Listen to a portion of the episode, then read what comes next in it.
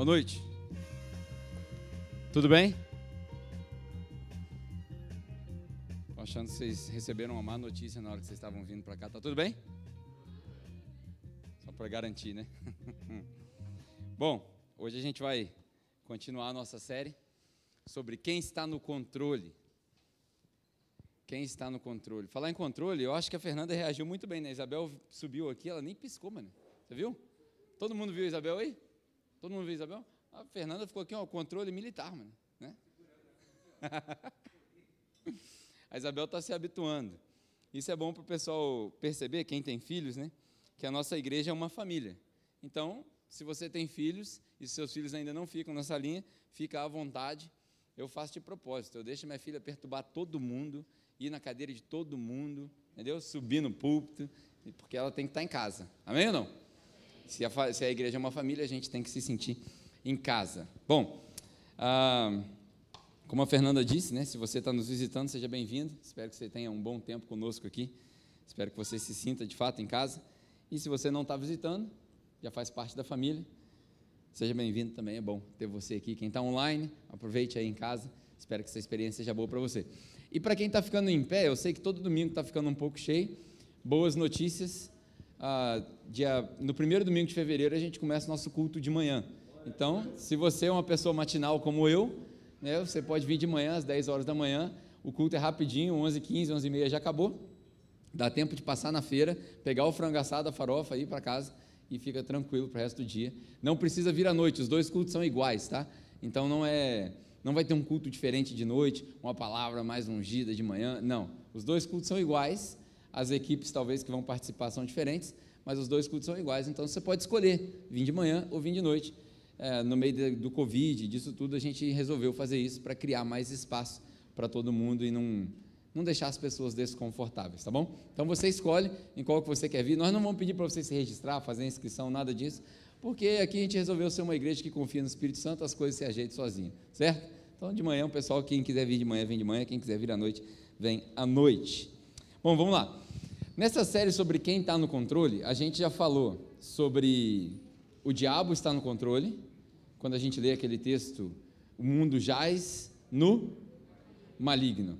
Então a gente falou a respeito disso na primeira mensagem. Na segunda mensagem, a gente falou a respeito do acaso.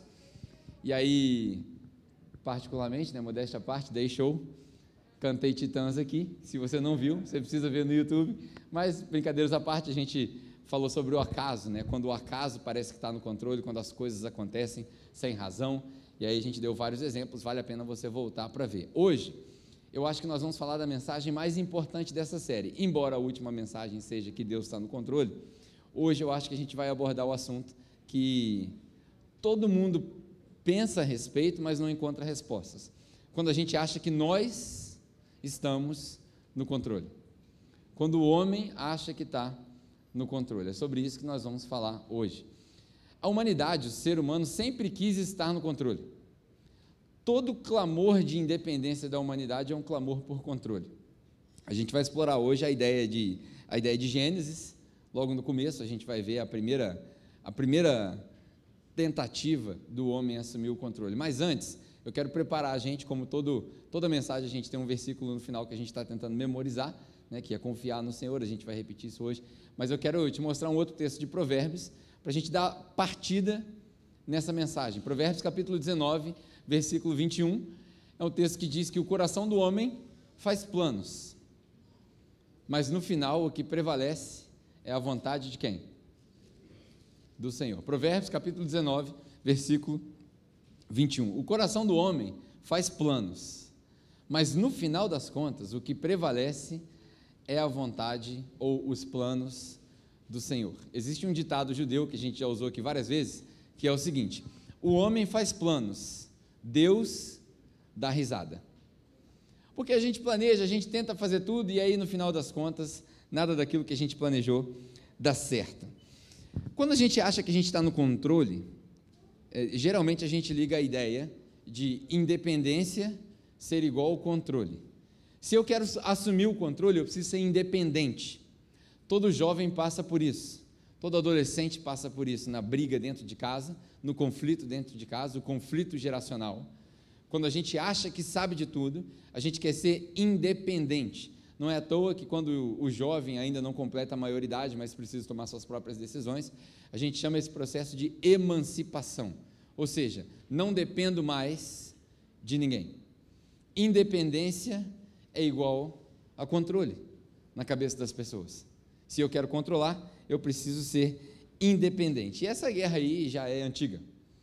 A humanidade grita por independência e por controle há muito tempo. Todo império é uma construção de um pedido de independência.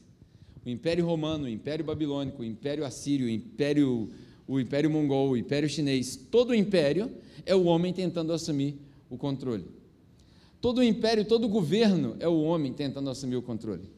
Na história de Israel, por exemplo, que é o povo que a gente mais tem referência na nossa Bíblia, quando Deus ainda estava no controle, quando Deus ainda era o centro do governo, quando Deus ainda era aquele que decidia as coisas, o povo chegou para Deus e falou: Ó, nós queremos um rei como todos os outros povos.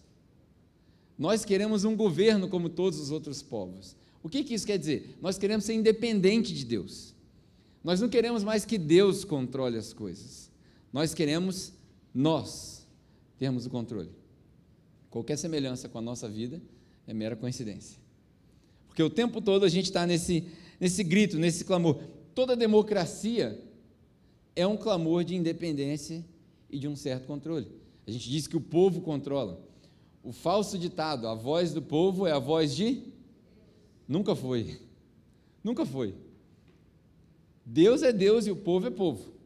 Ponto final. São duas coisas bem diferentes que a gente vai ver hoje na hora que a gente explorar o texto de Gênesis. Dentro da igreja agora surgiu uma cultura de independência que estão chamando da teologia do coach.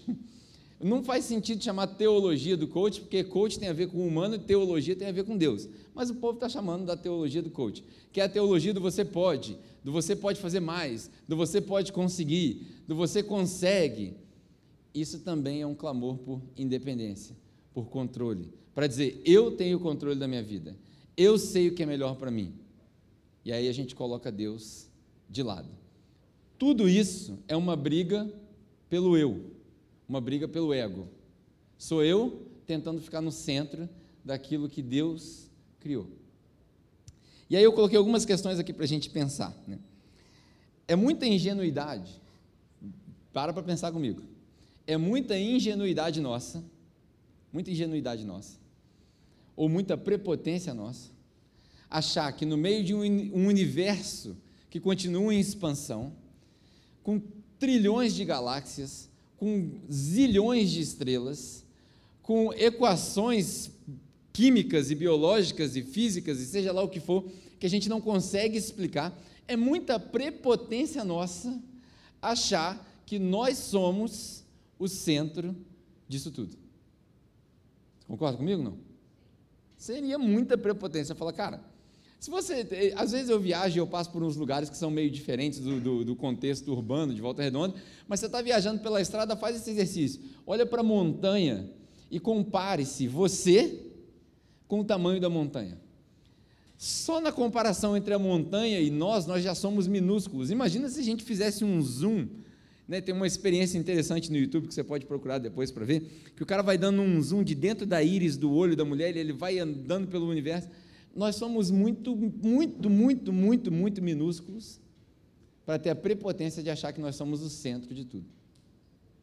Porém, entretanto, todavia, seria muita ingenuidade nossa, depois de ter visto tudo isso, dessa magnificência toda, dessa majestade toda, desse universo que não tem explicação de, de onde veio nem para onde vai, que ninguém entende esses mistérios, seria muita ingenuidade nossa não crer que Deus deu inteligência e racionalidade para cada um de nós, um cérebro que a gente foi no espaço, nós estamos indo para Marte, mas não conseguimos entender as conexões neurais que existem dentro da nossa cabeça dizendo que nós somos os únicos animais racionais que ao mesmo tempo destroem o ambiente que vivem, mas também são os únicos animais que entendem que estão destruindo, seria muita ingenuidade nossa crer que nós não somos o ápice da criação de Deus.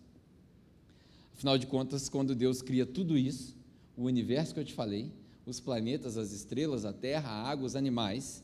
Depois de toda essa criação, ele vira e fala: agora façamos o homem como? A nossa imagem e a nossa semelhança. Então, ao mesmo tempo que é muita prepotência eu imaginar que eu sou o centro da criação de Deus, é muita ingenuidade acreditar que eu não sou o ápice dessa criação. Essas duas perguntas parecem contraditórias, mas não são. Isso é o que a gente chama de paradoxo. O que é um paradoxo? São duas verdades que parecem se contradizer, mas conseguem conviver em harmonia. Isso é um paradoxo.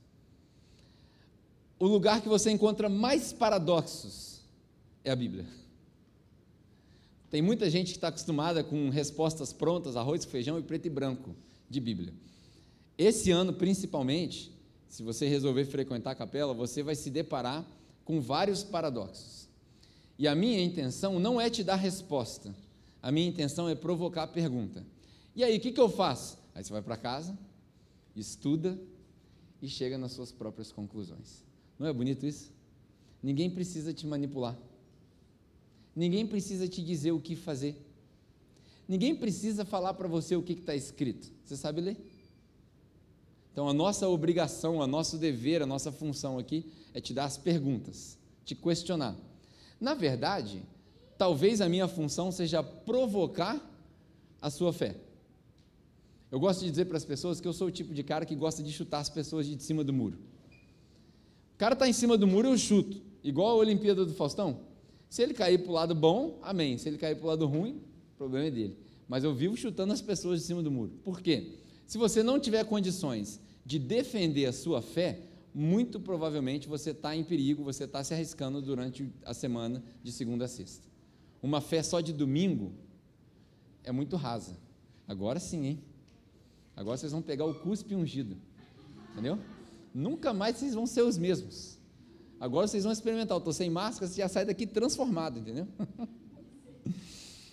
Ai, até me perdi com esse negócio que eu falei do cuspe ungido aqui. Onde que eu estava? Controle.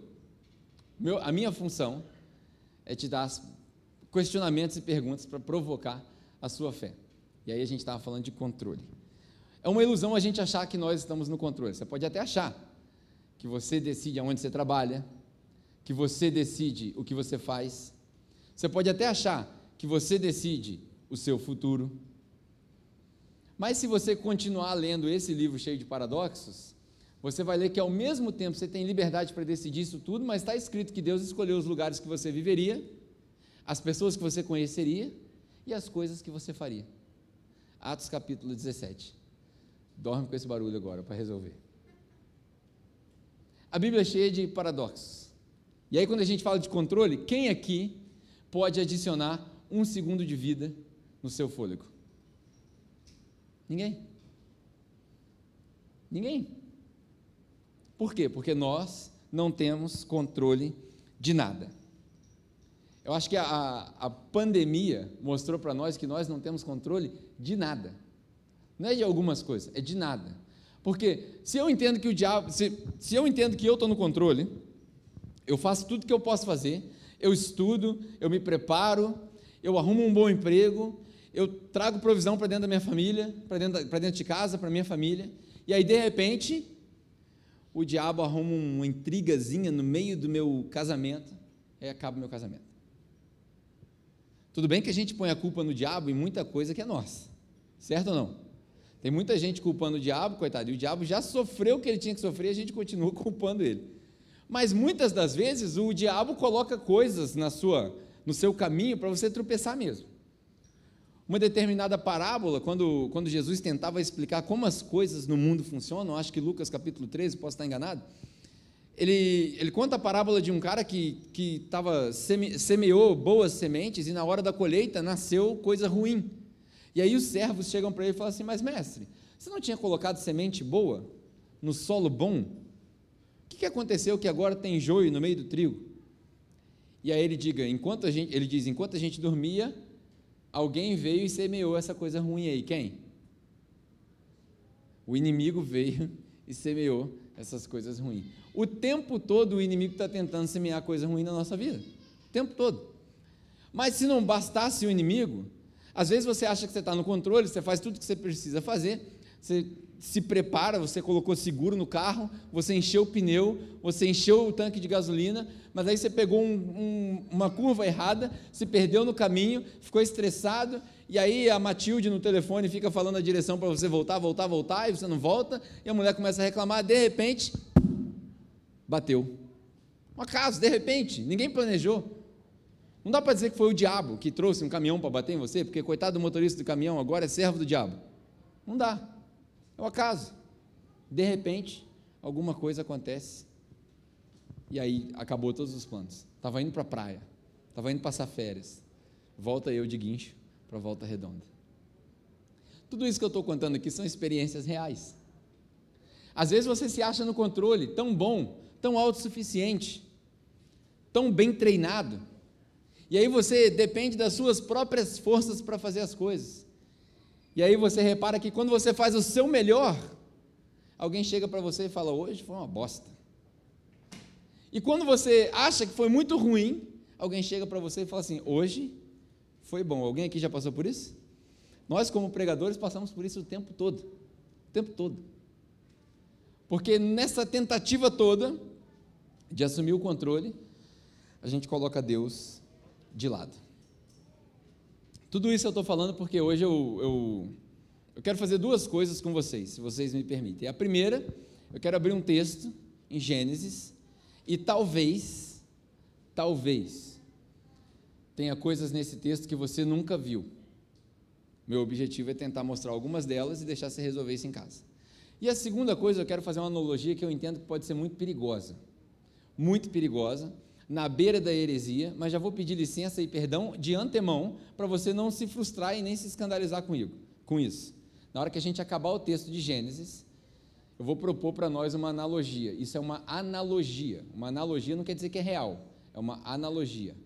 E aí a gente vai tentar entender como essas coisas funcionam, beleza?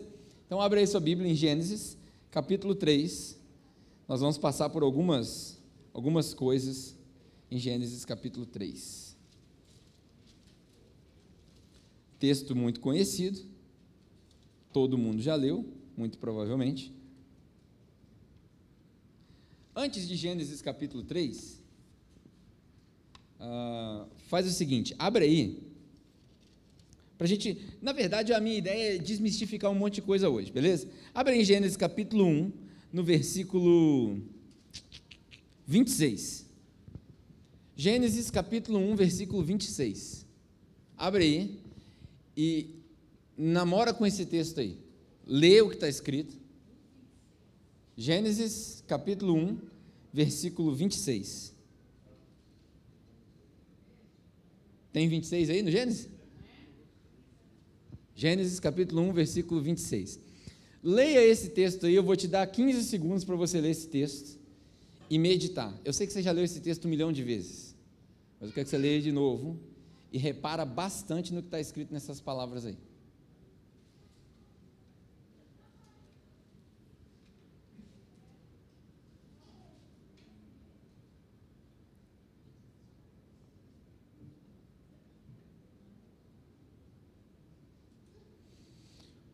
Hoje, ou eu sou crucificado, ou eu sou beatificado.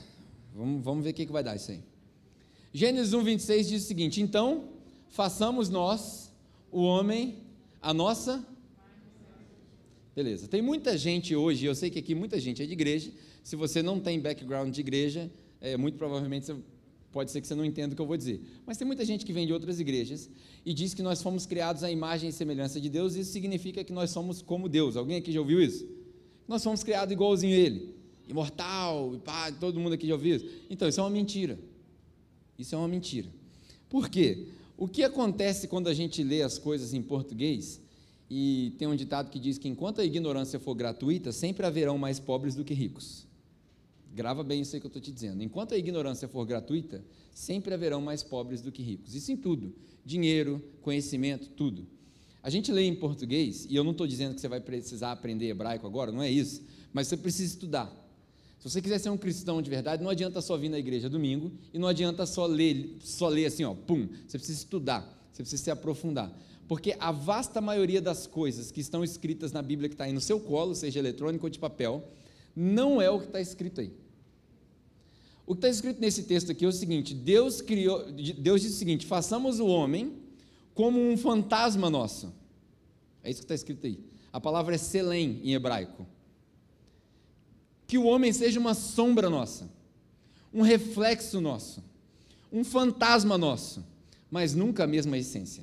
Por isso que quando a gente lê em Colossenses, a gente pode dizer que coube em Jesus toda a essência de Deus. Por isso que a gente pode ler em Filipenses capítulo 2, versículo 6 para frente, que Jesus, sendo igual a Deus, não considerou isso algo que deveria se apegar, mas se esvaziou de si mesmo e se fez homem.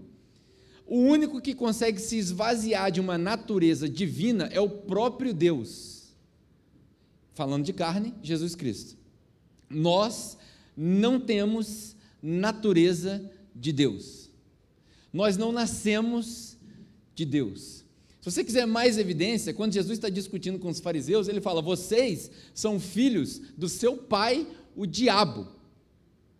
Nós não temos natureza boa, natureza divina. Esse blá blá blá, essa balela de ah, a gente nasceu neutro e a gente escolhe o que fazer, é balela. Basta você pegar uma criancinha, você vai ver que você não precisa ensinar a criança a ser ruim. Você precisa ensiná-la a ser boa. Porque o natural é ser ruim. O natural do ser humano é ser ruim. Logo após do pecado, a primeira atitude descrita na Bíblia é um assassinato. Você consegue perceber isso? Embora o Antigo Testamento seja um livro histórico e eu continuo encorajando as pessoas, foca no novo, esquece o velho. Se você quiser estrutura, se você quiser evidência, quando você lê, você vai ler Adão e Eva, primeira coisa que aconteceu quando Adão e Eva foram lhes dado liberdade, desobediência. Primeira coisa. Eles não ficaram rodando pelo jardim, avistando a beleza e a natureza, não. Primeira coisa, apareceu o diabo e falou assim: ó, ei, vê aquela árvore ali? A gente vai ler ali. E a primeira atitude é desobediência. Desobediência, grava isso. Desobediência gera medo. É por isso que a maioria das pessoas que não conhece Jesus como Salvador tem medo da morte, porque vive em desobediência.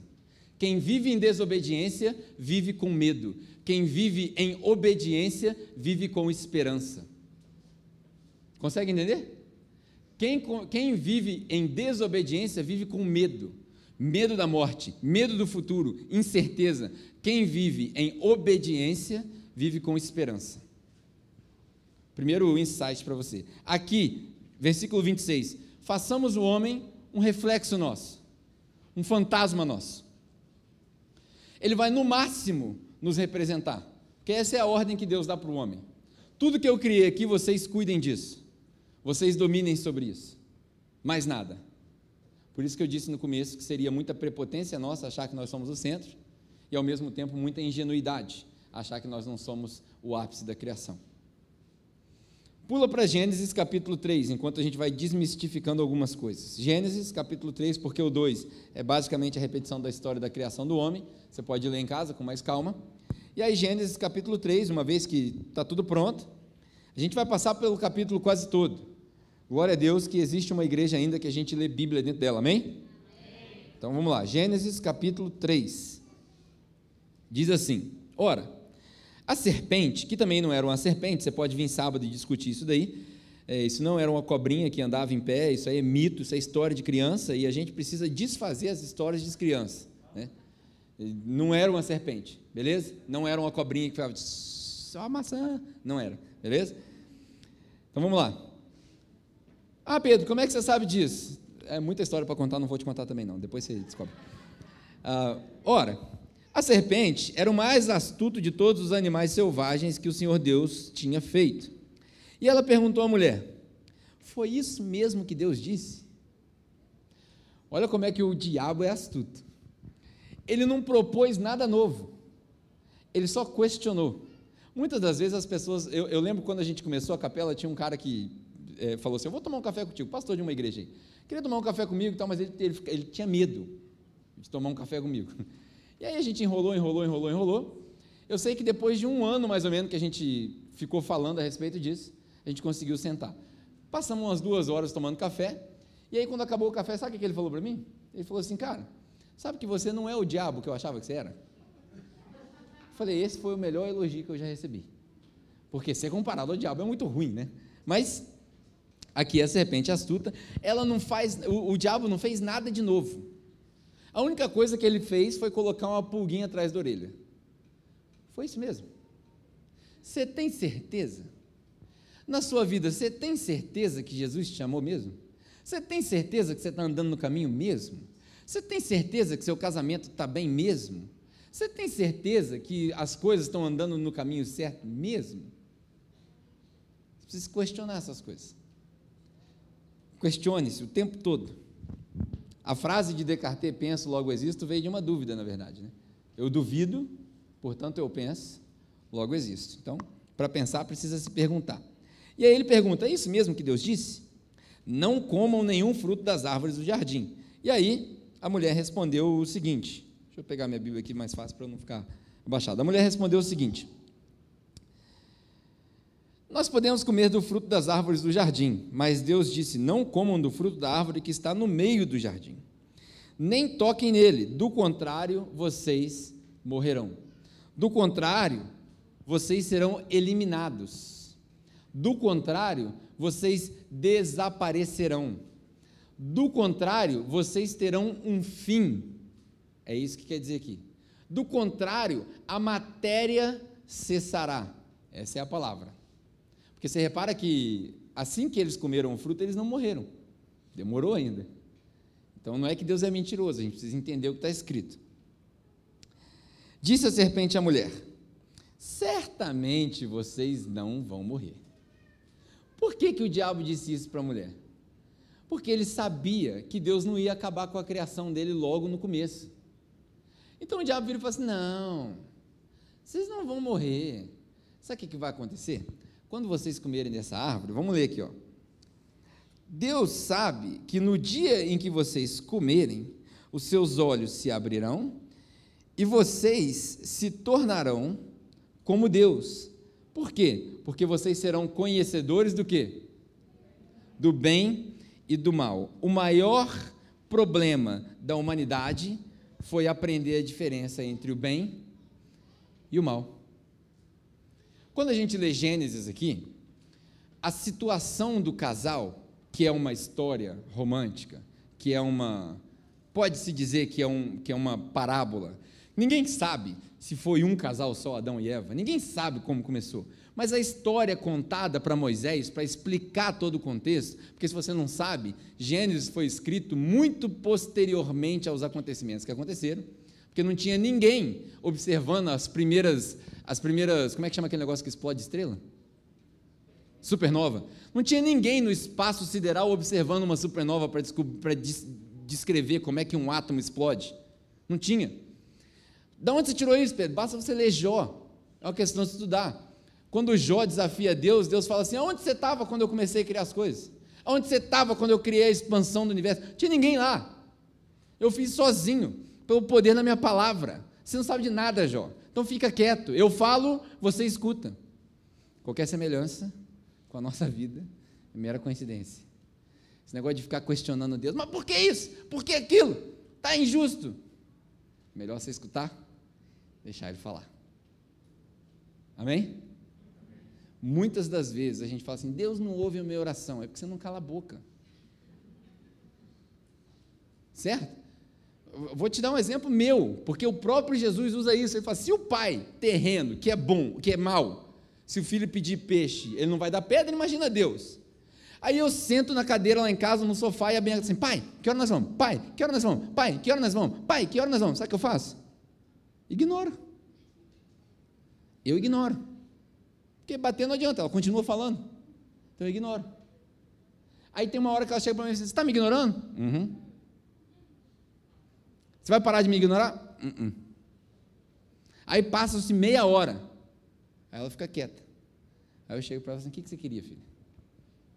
Por quê? Se você fala muito, você não dá tempo para Deus falar. Um dos segredos da oração é ouvir. Mas a gente não está acostumado com silêncio. Olha como é que é incômodo. Olha como é que é incômodo eu olhar no seu olho sem falar nada. Porque a gente não está acostumado com conflito. Porque no fundo, no fundo, a gente vive escondendo coisas. Só que o Deus que nós servimos é o Deus que revela todas as coisas. O Deus que nós servimos é o Deus que entra como luz na escuridão. A palavra do Deus que nós servimos é como uma espada que penetra a alma, vai lá no meio, não tem como esconder de Deus. e aí, por falar em esconder de Deus, continuando o texto, ele fala aqui, ó, vocês se tornarão conhecedores do bem e do mal. Discernir é controlar. Quando eles se tornaram conhecedores do bem e do mal, começou o problema. E aí ele diz assim: quando a mulher viu que a árvore parecia agradável ao paladar, atraente aos olhos, e além disso, desejável para dela se obter discernimento, tomou seu fruto, comeu e deu ao seu marido. O que não está escrito aí em português é o seguinte: que estava com ela. Olha que interessante. Ela tomou do fruto porque era agradável aos olhos, parecia gostoso de comer e parecia que era um bom fruto para o discernimento das coisas. Sabe-se lá por que ela pensou isso? Mais uma prova que a gente pode ter de que isso tudo aqui é só ilustrativo, não é literal. E ela fala, ela tomou do fruto e deu ao seu marido, que não está escrito na sua Bíblia em português, porque não cabe a tradução do hebraico, mas está escrito ali o seguinte: que estava com ela. Por que, que eu estou reforçando isso? Muitos de nós caímos naquela besteirinha de falar assim: Deus, a mulher que você me deu, seguindo esse exemplo aqui, entendeu? Foi a mulher que você me deu, mas os dois estavam juntos. Os dois estavam juntos, eles não estavam separados. A serpente não pegou a mulher de surpresa e falou assim: ó, toma, agora você vai lá e engana seu marido. Não, os dois estavam ali, testemunhas oculares daquele acontecimento. Essa é a ideia do, do tempo que foi escrito o texto em hebraico. E aí ela foi, tom, é, comeu e deu ao seu marido que estava com ela.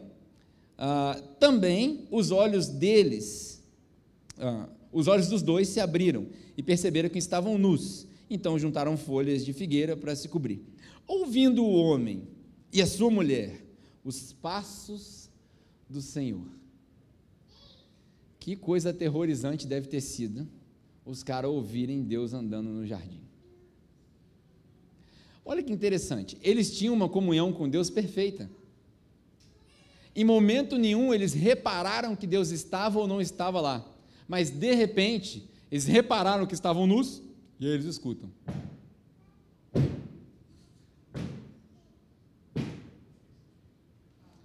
Adão, cadê você, Adão? Geralmente, quando Deus faz uma pergunta, não é porque Ele quer a resposta, é para te confrontar. Quando Deus faz uma pergunta, é para te colocar é para colocar à prova a sua fé. Cadê você, Adão? Aí ele fala: escondi. Eu vi que o Senhor estava vindo e eu fiquei com medo, porque desobediência gera medo. Eu fiquei com medo, então eu me escondi, porque eu estava nu. Aí Deus vira para ele e fala assim: Mas quem falou para você que você estava nu? Da onde você descobriu o que, que é estar nu? O que, que é isso? Isso é a consequência do fruto que ele comeu. Porque agora ele discerne o bem do mal. Pergunta básica: se a gente vê uma pessoa pelada aqui na rua agora, o que, que você vai fazer? Hã? Um 9 vai ligar, é doido? Ou alguém vai correr com a toalha para cobrir. Eu lembro que quando a gente estava na praça, ainda fazendo cultos na praça, a gente chegou para montar a tenda, tinha uma senhora tomando banho no rio, peladinha nuzinha da Silva. E ela não tinha planos nenhum de botar roupa. ela estava ali de boa. Tipo, praia naturista, entendeu? E aí a galera espantou. E agora o que, que eu faço? O que eu faço? Vai buscar uma toalha para a mulher. E aí pegaram uma toalha e cobriram ela. Por quê? Porque a gente precisa cobrir a nossa, o que diz aqui do texto é a nossa vergonha. Na verdade, quer dizer a nossa intimidade. Olha só que interessante antes de comerem o fruto, eles eram íntimos com Deus. Depois de comer o fruto, a intimidade foi separada. Pegou? Antes de comer o fruto, a intimidade deles era plena com Deus. Depois que eles comeram o fruto, a intimidade foi separada. Agora tem que fazer escondido. Agora tem que ser longe de Deus. Quem falou, Adão? E aí ele continua a história, né? Ele respondeu: Eu ouvi os teus passos no jardim, a gente já falou sobre isso, né? Fiquei com medo.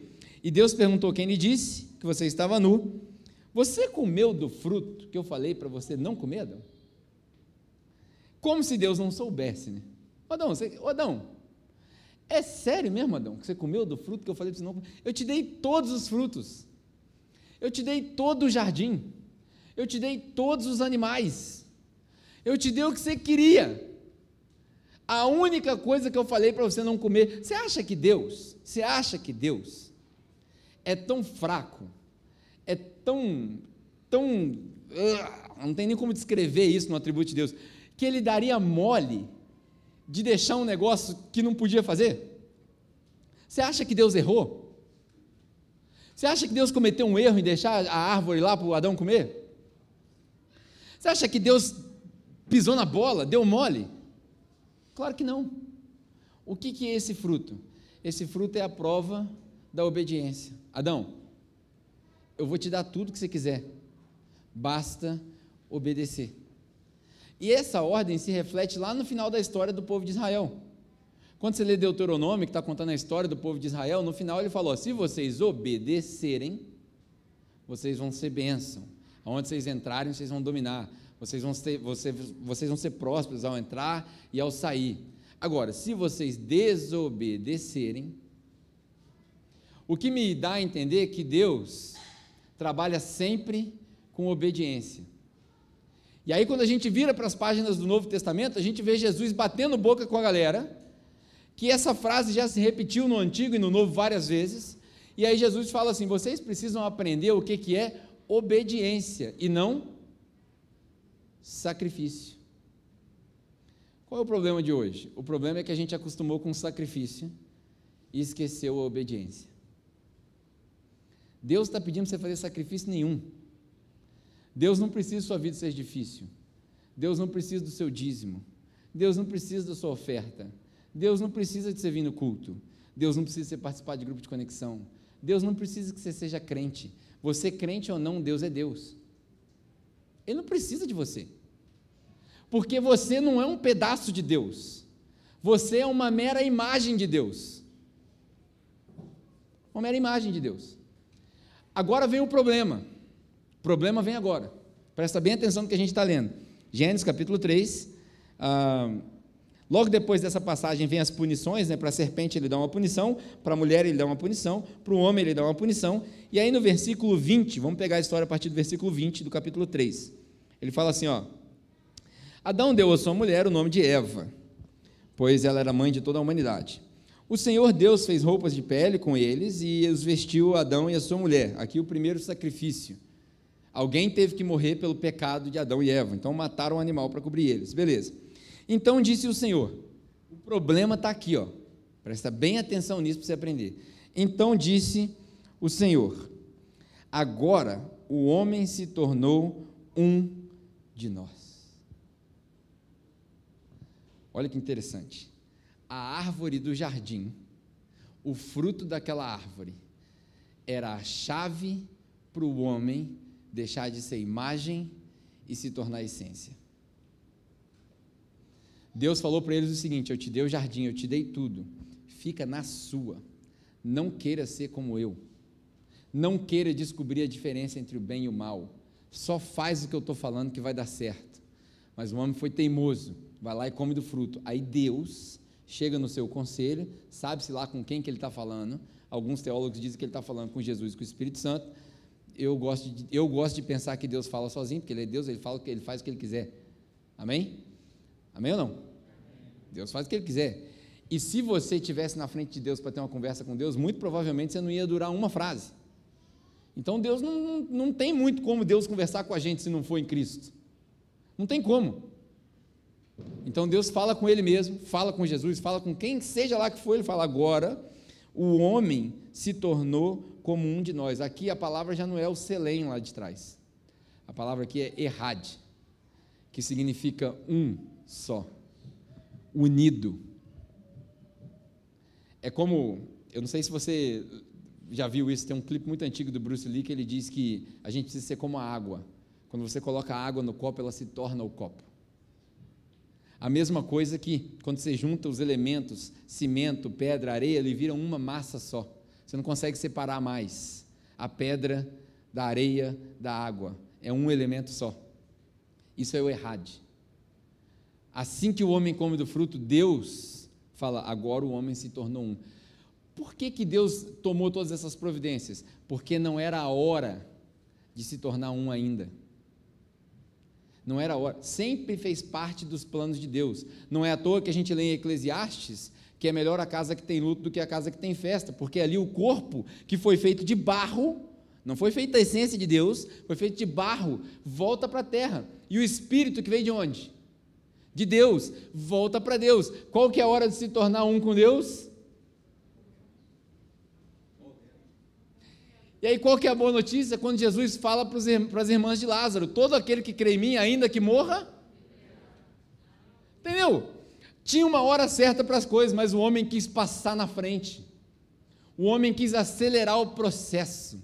O homem quis progredir. Na busca do progresso, o homem só causa retrocesso. A gente diz que a gente vive na sociedade mais avançada de todos os tempos. Hoje, uma criança de 7 anos tem mais informação do que o imperador romano da época de Jesus.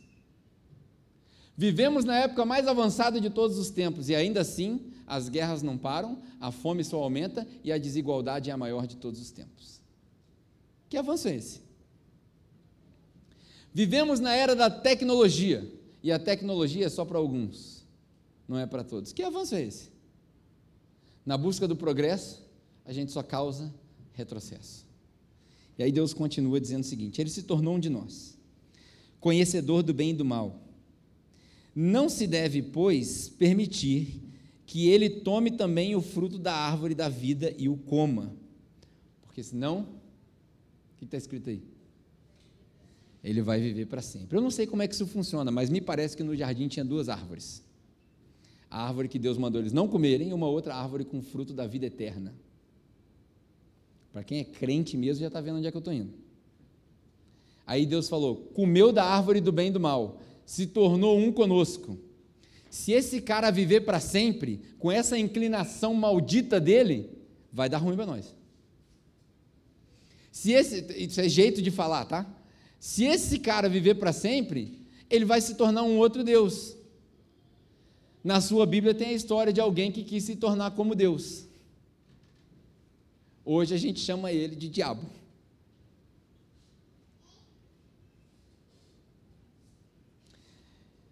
E aí Deus fala: ele não pode comer dessa árvore. E aí por isso o Senhor removeu o homem daquele jardim, colocou aquele jardim num lugar secreto, colocou um anjo para guardar o jardim, que ninguém sabe onde é está o jardim, o povo está buscando o jardim até hoje, e ninguém entra mais naquele jardim. Conclusão da história, para a gente entender. Conclusão da história. Deus criou o homem à sua imagem, para representá-lo, com a hora certa de se tornar um com ele. Era um processo. O homem tenta acelerar esse processo. Quando ele tenta acelerar o processo, isso vai contra as leis de Deus. E aí Deus fala: não pode, tira a árvore da vida eterna e esconde ela. Dá um pause nessa história, e aí eu quero fazer aquela analogia que eu te falei. Quem aqui não viu o filme Matrix? Levanta a mão, só para ter uma ideia. Quem não viu? Beleza. Dever de casa. Dever de casa. Você precisa ver o filme Matrix. Muito rápido, para tá todo mundo comigo aqui? Dá para explicar mais uma historinha? Tá todo mundo com muito calor? Não, o ar está funcionando? Olha só, o filme Matrix. O que é o filme Matrix? O filme Matrix, na verdade, é um enredo baseado numa história hindu, não tem nada de crente naquilo lá. Mas a gente adaptou porque tem tudo a ver com a gente. Tem uma, uma questão de karma e por aí vai, se você estudar a cultura hindu, você vai entender. Mas ele foi feito nisso. E a história do filme se passa o seguinte: todos os seres humanos eles estão conectados a algumas máquinas para gerar energia, porque o corpo humano gera energia. E as máquinas, a inteligência artificial tomou o controle do mundo, porque a gente destruiu o mundo. Estamos nesse caminho aí, né? A gente destruiu o mundo e as máquinas acharam melhor eliminar a gente. E aí a gente está todo mundo nesse casulo gerando energia. De repente, um cara acordou, outro cara acordou, gerou uma gangue de rebeldes.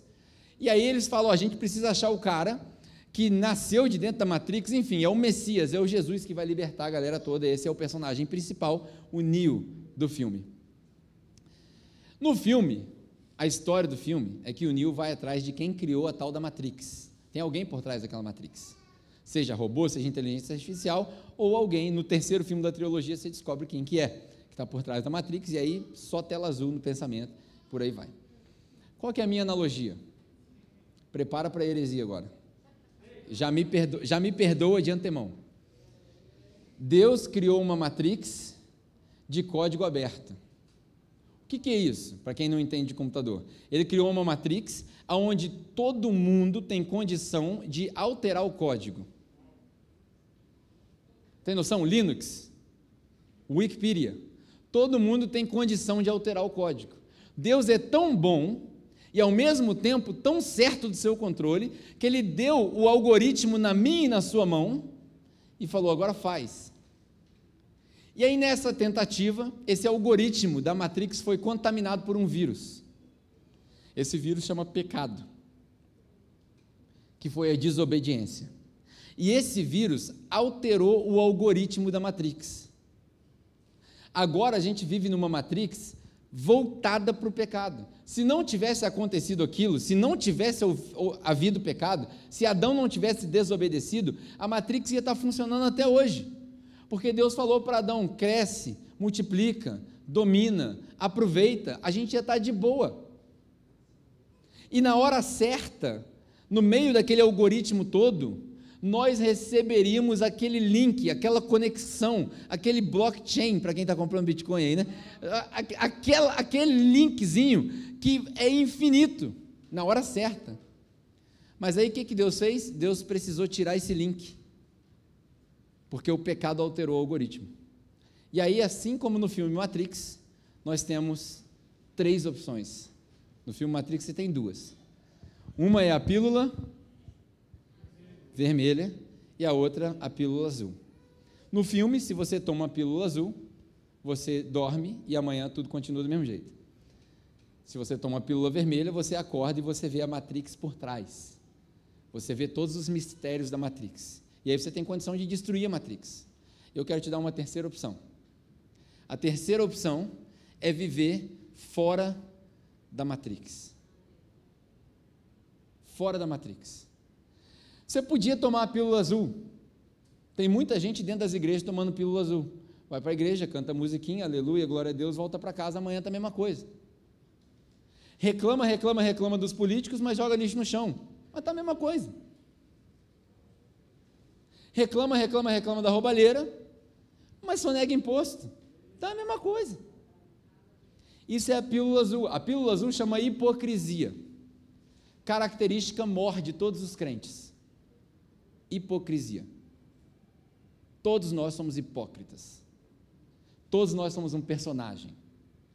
Nossa, está pesado. Eis aqui um personagem. Tem dia que eu não estou com o menor saco para pregar.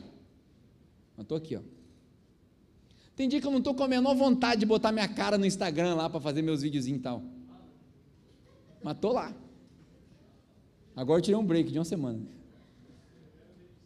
Isso chama-se hipocrisia. Hipocrisia. Hipocrisia. Não tem uma música assim? Eu quero uma para viver. Não é assim? Não, né? Inventei. Eu tenho as minhas versões também, entendeu? Essa é a pílula azul. A pílula azul, você sai daqui hoje, sabe o que você faz?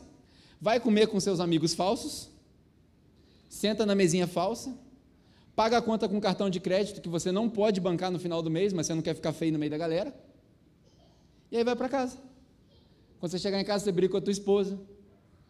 Quando você chegar em casa, você assiste a série do Netflix. Quando você chegar em casa, você amortece os seus sentimentos no seu celular. Quando você chegar em casa, você dorme separado. Mas na frente da câmera está tudo tranquilo. Pílula azul. Hipócrita. Você pode tomar pílula vermelha. O que é a pílula vermelha? É virar rebelde. Chuta o balde. Não quer saber mais. Não quer saber mais de igreja, não quer saber mais de Jesus, não quer saber mais de Deus. Você acha que Deus tem medo da sua revolta? Você acha que Deus está bolado, que você vai, vai parar de seguir a Deus? Você acha que Deus está preocupado com fantasminha pecador? Deus está nem aí. Deus olhar para você e falar assim: você quer? Já fiz o que tinha que fazer por você. Chama Jesus. Você pode aceitar o sacrifício que ele fez, ou você pode cuspir na cara dele. Se você cuspir na cara dele, tu me aguarda no final que eu vou te mostrar onde é que você vai. Esse é o Evangelho. A gente está acostumado com o Evangelhozinho da pílula azul. Deus te ama, Deus é bom, é graça e misericórdia o tempo todo. Fantástico, fantástico. Mas faz o que com Jesus nesse Evangelho? Porque se Deus é tão bom assim, se Deus é tão perdoador assim, por que, que ele teve que matar Jesus então? Mas a gente vive nesse evangelho. Você pode revoltar. É direito seu. Afinal de contas, você está no controle. Você pode se revoltar. Você consegue ver o quão absurdo é isso que eu estou falando? Consegue ver? Eu vou me rebelar contra Deus. Boa sorte. Eu, eu conheço alguns que tentaram. Não foi legal. Não foi legal. Ou você pode usar a terceira opção. A terceira opção é viver fora dessa matrix. Ah, o Joe Biden ganhou, agora vai a, é a nova ordem mundial. Mano, estou cagando para o Joe Biden. E para o Trump também. E para o Obama também. E para o Bolsonaro, e para o Lula, e para todo mundo. Por quê? Porque não faz a menor diferença para nós. Porque nós vivemos fora da Matrix. Entendeu? Analogia não. Nós estamos fora da Matrix. Nós não somos manipulados porque nós saímos do pecado. Nós recebemos a natureza nova porque Jesus trocou com a gente. Ele assume o seu pecado e entrega para você perdão. Ele reconcilia. Então eu estou fora da Matrix. Quando Paulo escreve para o povo, ele fala assim: ó, não tem como vocês saírem do mundo. Não é isso que eu estou falando. E aí Jesus ora e fala assim: Pai, eu não estou orando para você tirar eles do mundo, eu estou orando para você livrar eles do mal.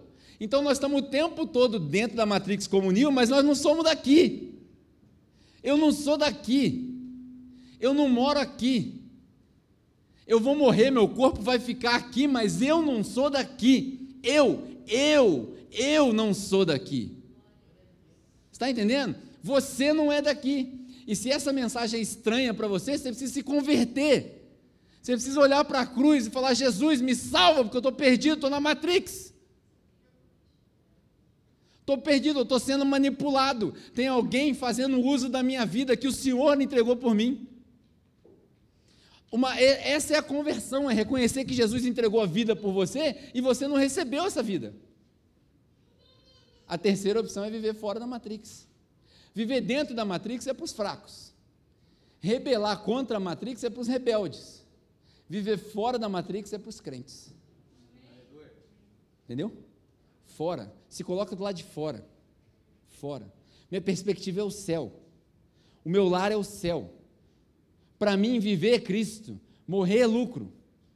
Eu não posso ter medo da morte. Eu não posso ter medo do amanhã. Eu não posso deixar de falar de Cristo. Eu não posso deixar de encarnar Jesus na minha vida. A minha vida é dele, eu não tenho mais vida, você não tem mais vida. Ah, eu quero fazer isso, você não quer nada, você não pode querer nada, porque você não tem mais vida. Você não pode querer. Ah, não, eu quero porque eu mereço. Merece nada, você merece o um inferno. Eu mereço o um inferno. Nós não merecemos nada. Está entendendo? Essa é a realidade. Essa é a realidade. Quando você sair da Matrix, é isso que você vai ver. E é isso que você precisa pregar para o povo lá fora. Porque o povo está sendo enganado. Uns caminhando a passos largos para o fogo eterno do inferno, e outros vivendo como, como máquinas dentro da matrix do sistema evangélico. A gente precisa sair disso. Precisa sair desse lance todo. E o único jeito, vai parecer que eu estou te encorajando ao suicídio, mas não é. O único jeito de sair disso é a morte. É a morte. Tela azul para todo mundo, mas é o único jeito. Todo aquele que quiser vida eterna precisa perder a sua vida. É o único jeito. Não tem outro jeito. Você não tem mais direito, você não tem mais nada. Acabou. Porque a morte sem Cristo é punição. A morte em Cristo é uma transição. Eu não posso admitir pastorear uma igreja com um crente com medo de morrer. Isso não existe. Se você ainda tem esse medo, você não entendeu Jesus, você não leu Bíblia, você não recebeu a revelação do Cristo. Você tinha que estar aqui quinta-feira orando de joelho, clamando para Jesus se apresentar para você. Para você passar dessa, dessa fase. O pessoal fala assim: ah, eu até quero ir para o céu. Todo mundo quer ir para o céu, mas ninguém quer morrer. Já ouviu essa? Todo mundo quer ir para o céu, mas ninguém quer morrer. Como assim? Como assim? A gente via querer morrer todo dia. Nossa, parece meio deprê essa mensagem, mas não é verdade? Não é isso que Paulo fala? Eu, se eu pudesse escolher, eu queria, eu anseio estar com Cristo. Mas por alguma razão, que eu não sei qual, tem mais lucro na minha vida em estar aqui. Talvez para falar para você. Talvez você está vivo até hoje porque falta alguém ver Jesus na sua vida. Você está gastando o tempo que Jesus te deu e não está fazendo nada. Até quando nós vamos viver nesse negocinho de convidar os outros para ir para a igreja? Até quando? Ah, vamos lá na minha igreja que é legal domingo. Dá vontade de fechar a porta da igreja e falar: não tem mais culto. Chega. Para ver se vocês são crentes mesmo. Para ver se as pessoas vão se converter com a sua palavra, com o seu testemunho. É muito fácil levar o povo para a igreja para ouvir uma palavra legal. Eu quero ver fazer discípulo. Eu quero ver viver uma vida como se Jesus voltasse amanhã. É isso que eu quero ver. Chega. Esse ano, ou a gente vira esse negócio de uma vez, ou larga de mão. Estou há cinco anos fazendo a mesma coisa. Cinco anos plantando essa igreja.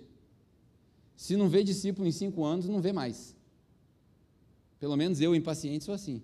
Deus tem a eternidade inteira, eu não tenho. Eu não aguento. Pesado, né? Mas por que pesado? Porque a gente não sai dessa. A gente fica nessa o tempo todo. Grava isso, cara. Morrer sem Cristo é punição, morrer em Cristo é transição. Aceita Jesus de uma vez. Larga de mão de vida de pecado. Conserta suas coisas. Seja autêntico, genuíno. Vive a vida que Ele deu para você. Ah, não quero não. Não precisa voltar domingo. Não precisa. Tem várias outras igrejas para você ser crente de mentira, se você quiser. Posso te indicar um monte, tem uma lista aqui, ó. Posso te indicar um monte em Volta Redonda. Mas se for para ser de verdade, você vem domingo. Mas vem quinta também, Aí na terça você vai no seu grupo também. Aí no seu trabalho você seja crente também. E se você não puder vir domingo, não precisa me mandar justificativa, porque eu não, não preciso saber se você vem domingo, não. Não precisa mandar justificativa. Você só não vem domingo. Mas faça discípulos, chama gente para sua casa, janta com as pessoas, almoça com as pessoas, ora com as pessoas, visita as pessoas. Ora pela sua família, põe a mão na tua família, põe a mão na sua esposa e ora por ela, põe a mão na sua esposa e ora por ele. Ora com seus filhos. Ora em casa, lê Bíblia em casa. Pronto, resolveu. Assim você vai ser crente. Amém? É isso. Acabou. Deus te abençoe. Acabei mesmo. Não tem mais nada não.